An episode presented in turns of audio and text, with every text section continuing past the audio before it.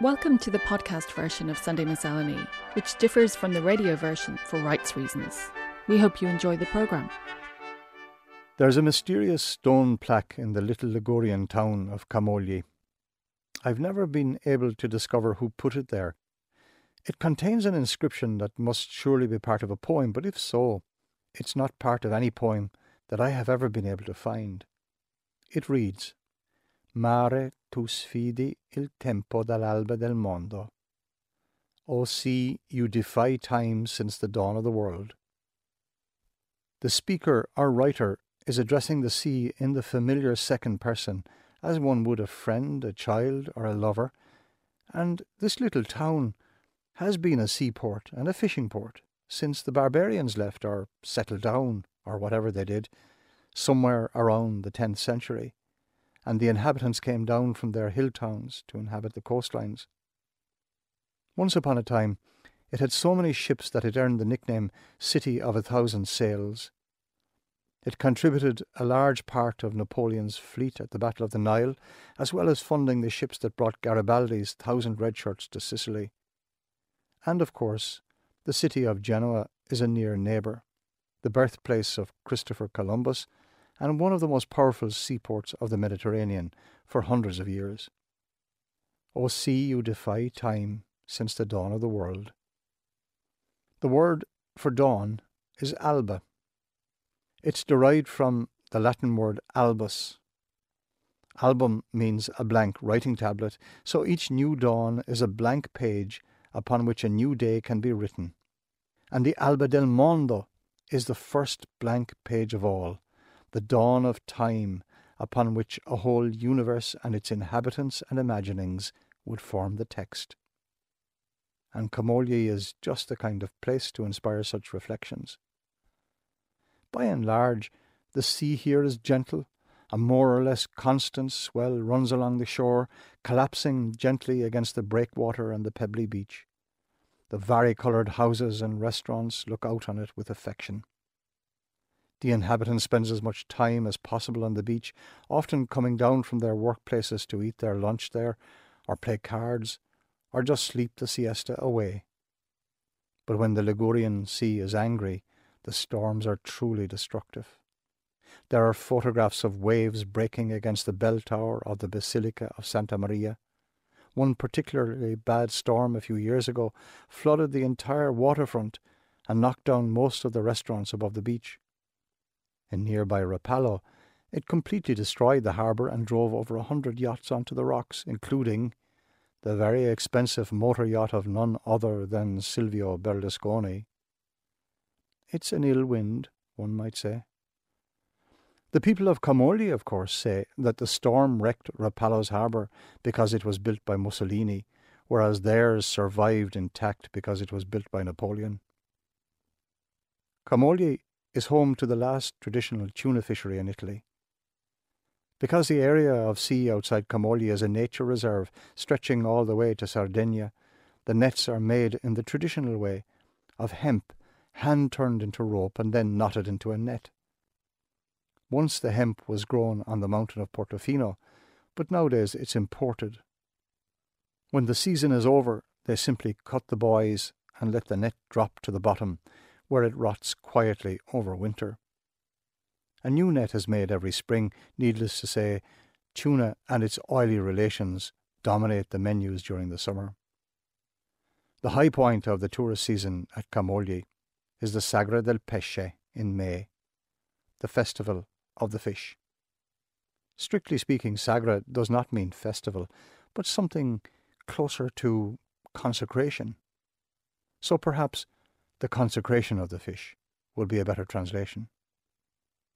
In any event, it's a manic few days with concerts, parades, and a giant frying pan that serves fried fish to two or three thousand people a day.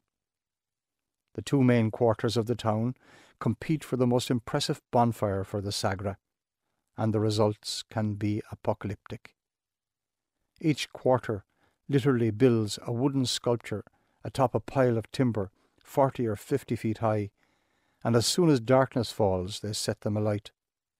The flames can probably be seen in France, Showers of sparks like falling stars blow out over a tranquil sea, and boats come from Genoa and further afield to view the spectacle from a distance. But in a few days, the sea will have wiped it all clean, the sea that has defied time since the dawn of the world. Mare tu sfidi il tempo dall'alba del mondo.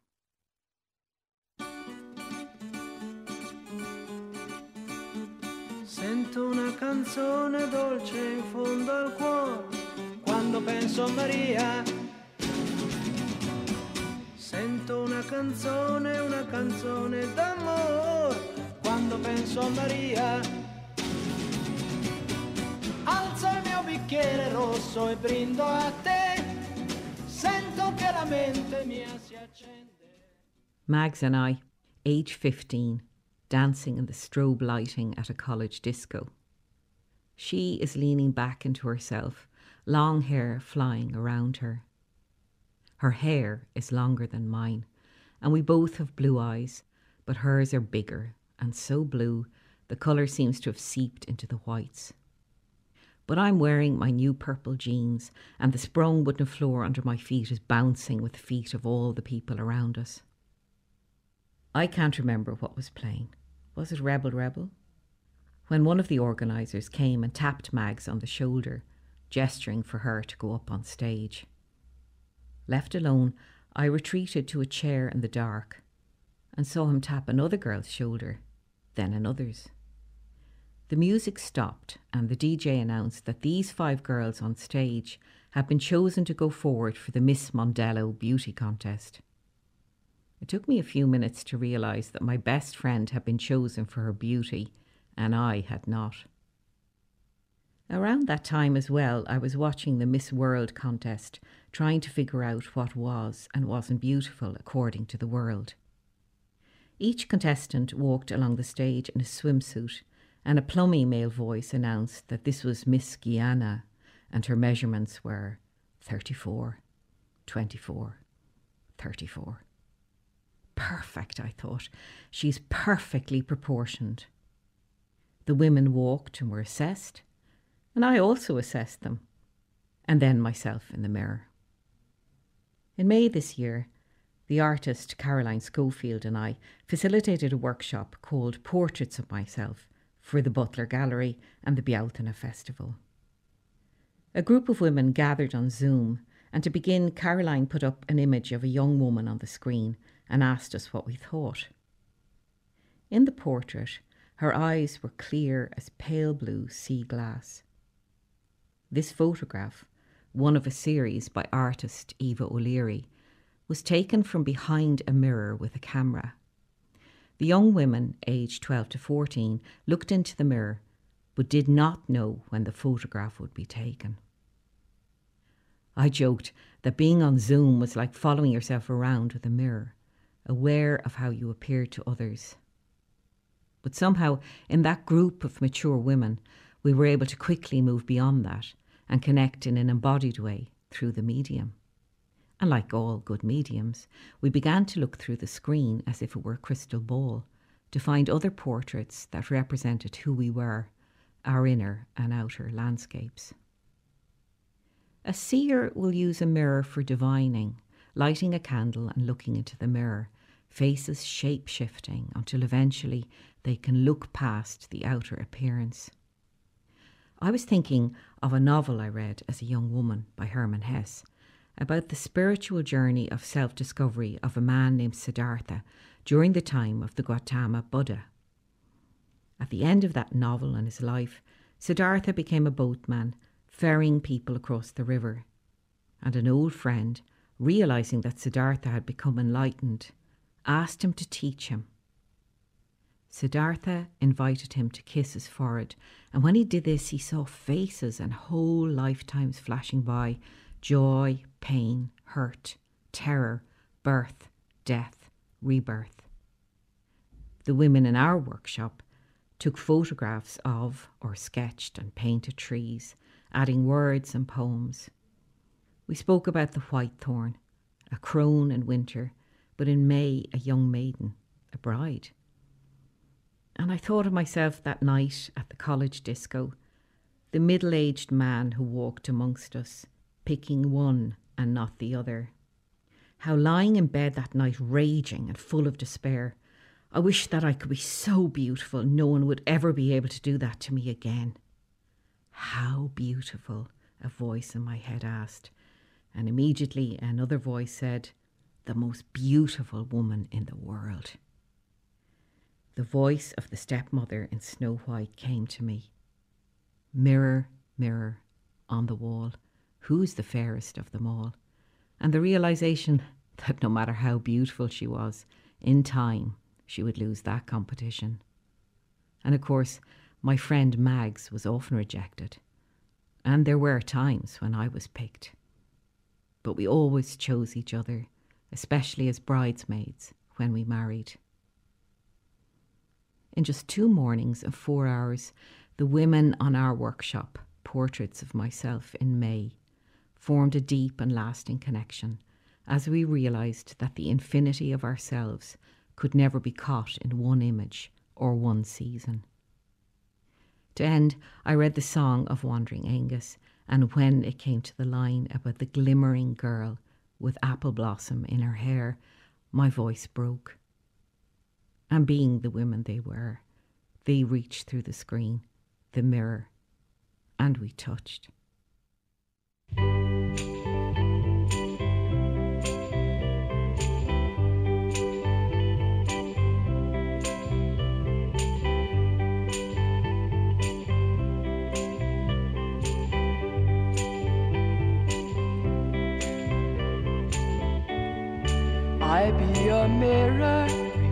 What you are, in case you don't know. I be Dé thuúlig. Bíon siad ar crocha ó mar bhuinéal na léhananta seo, a adas atá mí deagsúil de hir i drona cose, ar an gáb ar an léitar an conigéir. Téimiid thna bataí, thna clocha gorama, có fada leis an gris tar hála.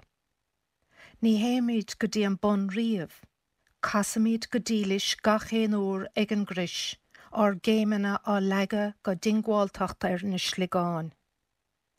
Iad á bhágáil ina smidiríon ar níag. A mu ar na tantracha feice méid na foiileáin na géana agus cor pofín. Or díam an peire dé thuúlaigh agus tíríam ar na héana atáir an isce. Lesúla bháin déna míirecht a níomhá is géire a áil. Casam an fáine agus tosí meid fócasú an ghaoch ina lóne mór heimpelorm. Scradanna na ngéana ag rothlú harm. Búr éon bhó ar an bhéir taobhhirdóing. An tiide ag sua ar imime na trá. Tagan agus imíon an íomhá dóléir agus ceomhránach, fanna na héanlumm go féannach. Tá siad frichatte ar a chéile sa glunne, fecem gá íomhá ag omrascáil lena chéile ag éalú uam. Táim ar bhealachre ar agla go nimóigh siad. Déanam íirecht iad a chócheangel go dtí go nascam le iad le chéile in éon churcail a bháin.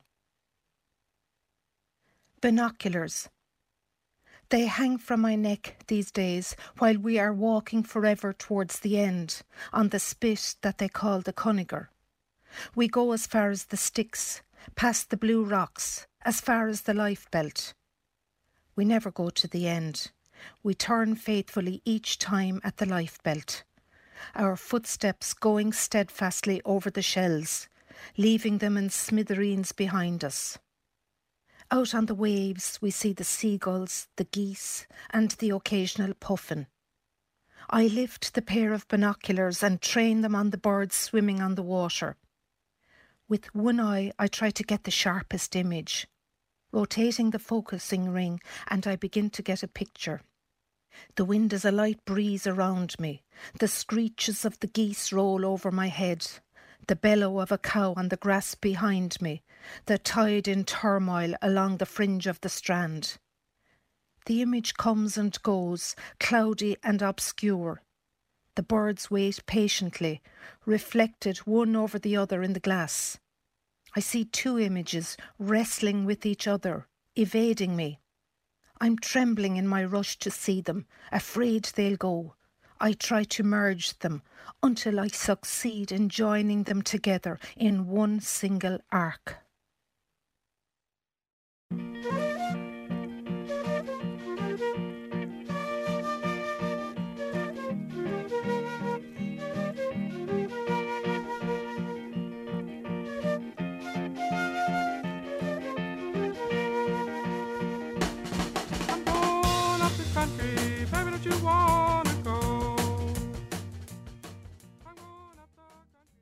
On the last Friday of every month, my mother paid Mary Kelly.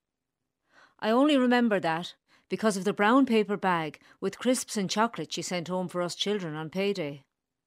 Cadbury's dairy milk, Tayto, and a can of Fanta orange each. We didn't even have to share them. My mother always said the same thing. I don't know how that woman makes any profit in her shop. She's way too generous. I'll have to ask her to stop. No, we wailed. Mammy, don't. The viability of Mary Kelly's shop was no concern of ours. Inherited from her mother before her, Mary Kelly's shop was always painted red. The display windows on either side of the door were rearranged regularly. Selection boxes and biscuit tins at Christmas, pyramids of Easter eggs during Lent, and Halloween masks in October. There were yellow and red streamers of plastic so that you couldn't see through to the shop from the road. And when Mary was decorating the window, all you could see was her disembodied arm arranging this season's treats. I never saw Mary Kelly outside of her shop, although I believe she went to 7:30 mass every morning, returning just in time to sell the cigarettes to the men on their way to work in the sugar factory. She ran a book for my grandmother, my mother and my aunt and for countless other Carlow people, mostly women. The entries were written in a sort of code that only Mary and her customer understood. SLP was a sliced pan. Ten cigs could mean Silk Cut red in the case of my mother, consulate for Granny, or Silk Cut purple for my aunt. Each day more was added until a line was drawn at the end to signify payment. My grandmother's last bill came to eight pounds, four shillings, and sixpence. Stepping into Mary's shop, a bell rang as the door shut behind you.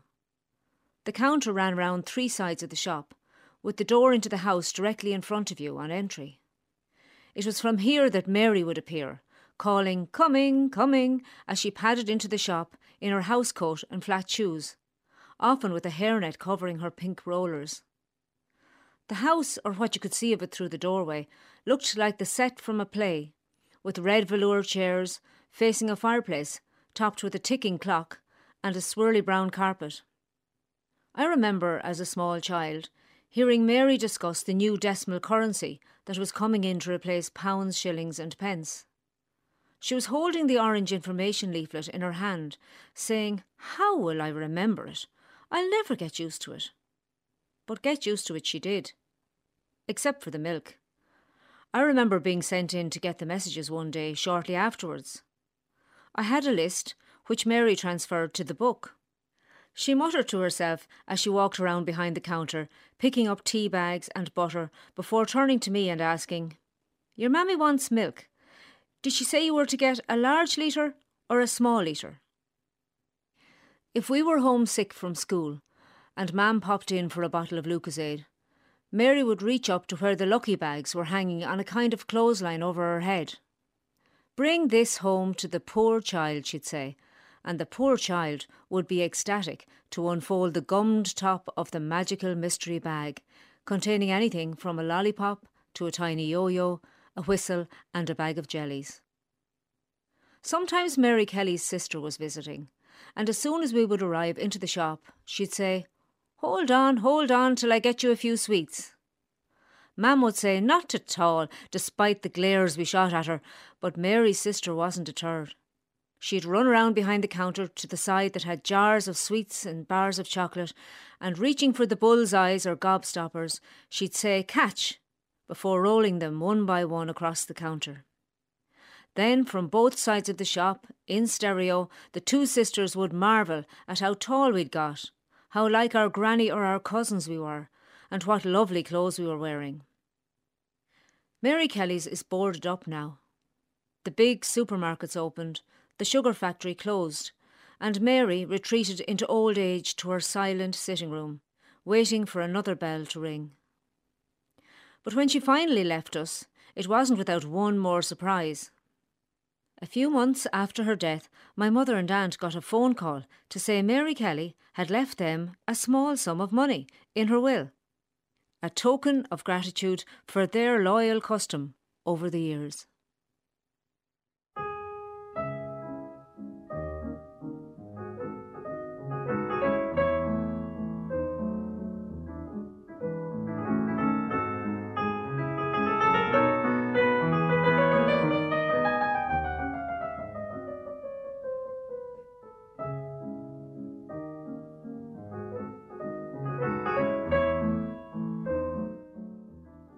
To read Ernest Hemingway is to know what it's like to be young, to be a romantic, pursuing a romantic dream to become a writer in a romantic city.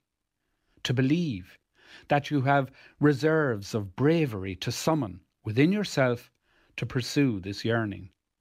And whether success or failure follows, that you will act with grace under pressure to read Hemingway is to appreciate that, however brave you may be, things can and do go wrong, that lives, often the most bravely lived lives, can end in failure.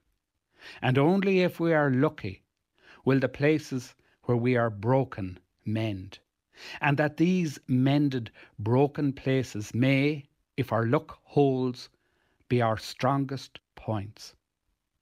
To read Hemingway is to learn how death comes to all of us.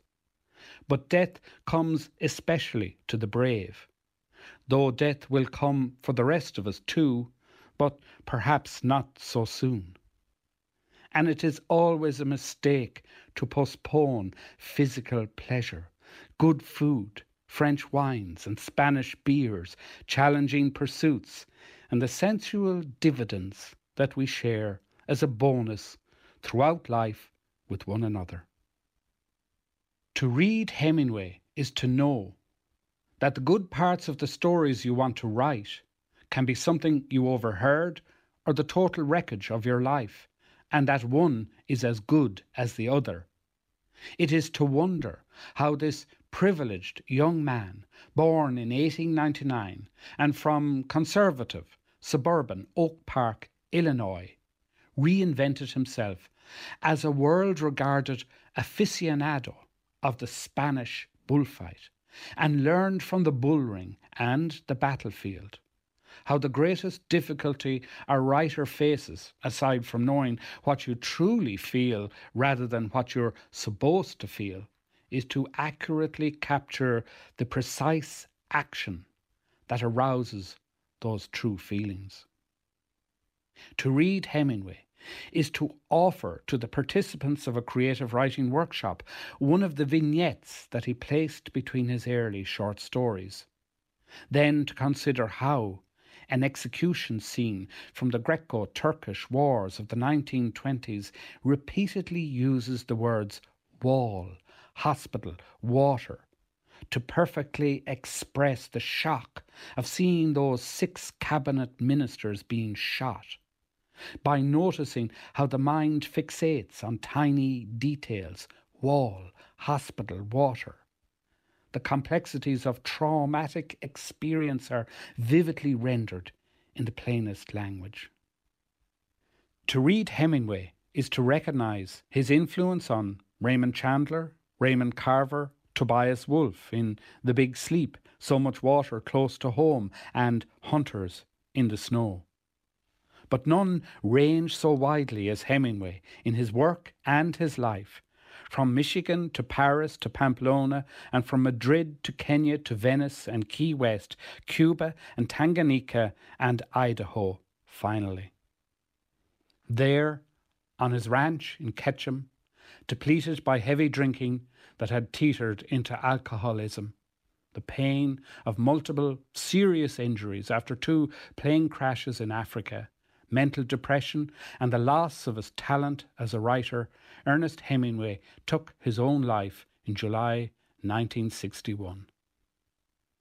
To read the posthumous Hemingway biographies is to be revolted by the spectacle of a rich white hunter in Kenya posing with the gun and the leopard he's shot as a trophy. To see a human being stand knee deep in dead wildlife killed for sport. To raise an obscenely powerful rifle to shoot an elephant. To shoot many elephants. To deprive a full grown lion of its life as a test of nerve and solitary resolve. To equate manliness with torturing a bull to death in the Spanish heat. To treat professional celebrity as a platform for blowhard, macho display. And even more deplorable, the iconic bearded Papa Hemingway in a crew neck sweater image that hid the bully who was most cruel and resentful towards those who'd been kindest to him in the course of his career. And still, to read Hemingway is to take the highest pleasure from a master stylist who wrote so keenly about the pleasures we take in and from the world, who knew the importance of ritual as a yardstick for human conduct, as the model and means by which we embrace with unhesitating passion the danger and beauty of passing experience in the face of life's brevity. What endures is a contradictory, big, two hearted writer who brought to the page with incomparable accuracy the movement of troops in the Spanish Civil War, how the dust they raise as they pass powders the leaves and the trunks of the trees. Two young lovers riding their bicycles on the hot, white roads of the Camargue. A left bank cafe in Paris from the 1920s warm and clean and well lit, where you hang your hat, order a cafe au lait, take out a pencil and moleskin notebook and begin to write.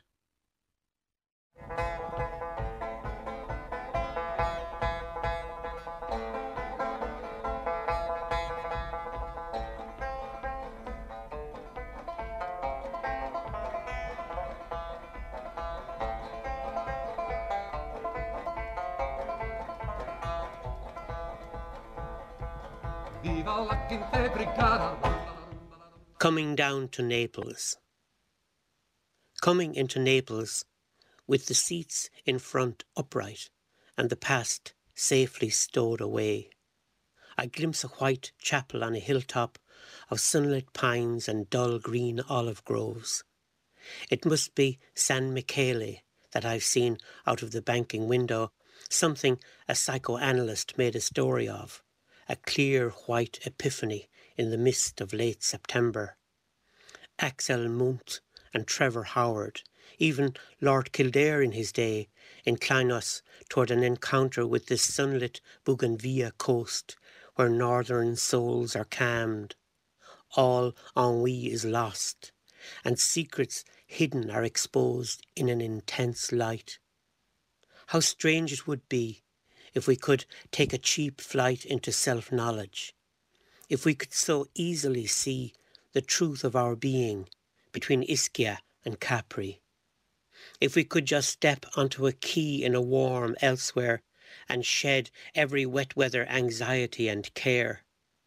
We land in a sudden roar of reverse thrust, a wheeze of too much Campania wine, too much lust for our own good, as we steady ourselves to negotiate a bustling, incomprehensible taxi, arriving late into a cool foyer, pale green marble.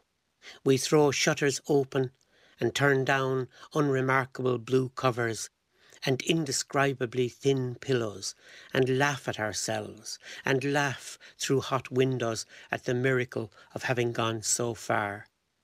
This is what it is, in all honesty. It is what staying home cannot give us this lightness of touch, lightness of approach to everything that doesn't quite work out. We clutch at marble columns instead of straws.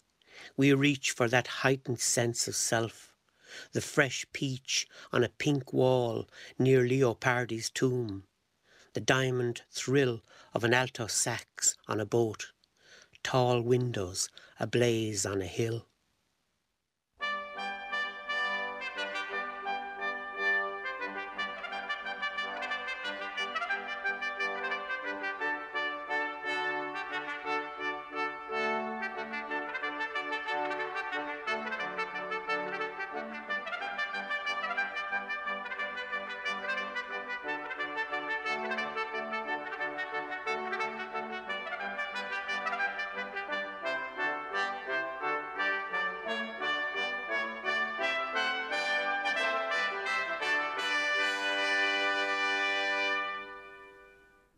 On this morning's programme, we heard The Sea That Defies Time by William Wall. Mirror Mirror was by Lani O'Hanlon. Dé Húlaigh, Binoculars by Catherine Foley. Mary Kelly's Shop by Maria O'Rourke. Reading Hemingway by Brian Leyden. And Coming Down to Naples by Thomas McCarthy. The music was La Mia Canzone per Maria by Lucio Battisti. I'll Be Your Mirror by the Velvet Underground and Nico. Going Up the Country by Canned Heat, Waltz in C sharp minor by Chopin, played by Dinu Lipatti, and Viva la Quince Brigada, sung by Pete Seeger. This morning's programme was produced by Lorcan Clancy. Sunday Miscellany's broadcast coordinator is Willem McCartney, and the series producer is Sarah Binchy. RTE Radio 1. You've been listening to the Sunday Miscellany podcast. For more from us, you can follow the programme on Facebook, Twitter, Spotify, or Apple Podcasts. Just search for RTE Sunday Miscellany.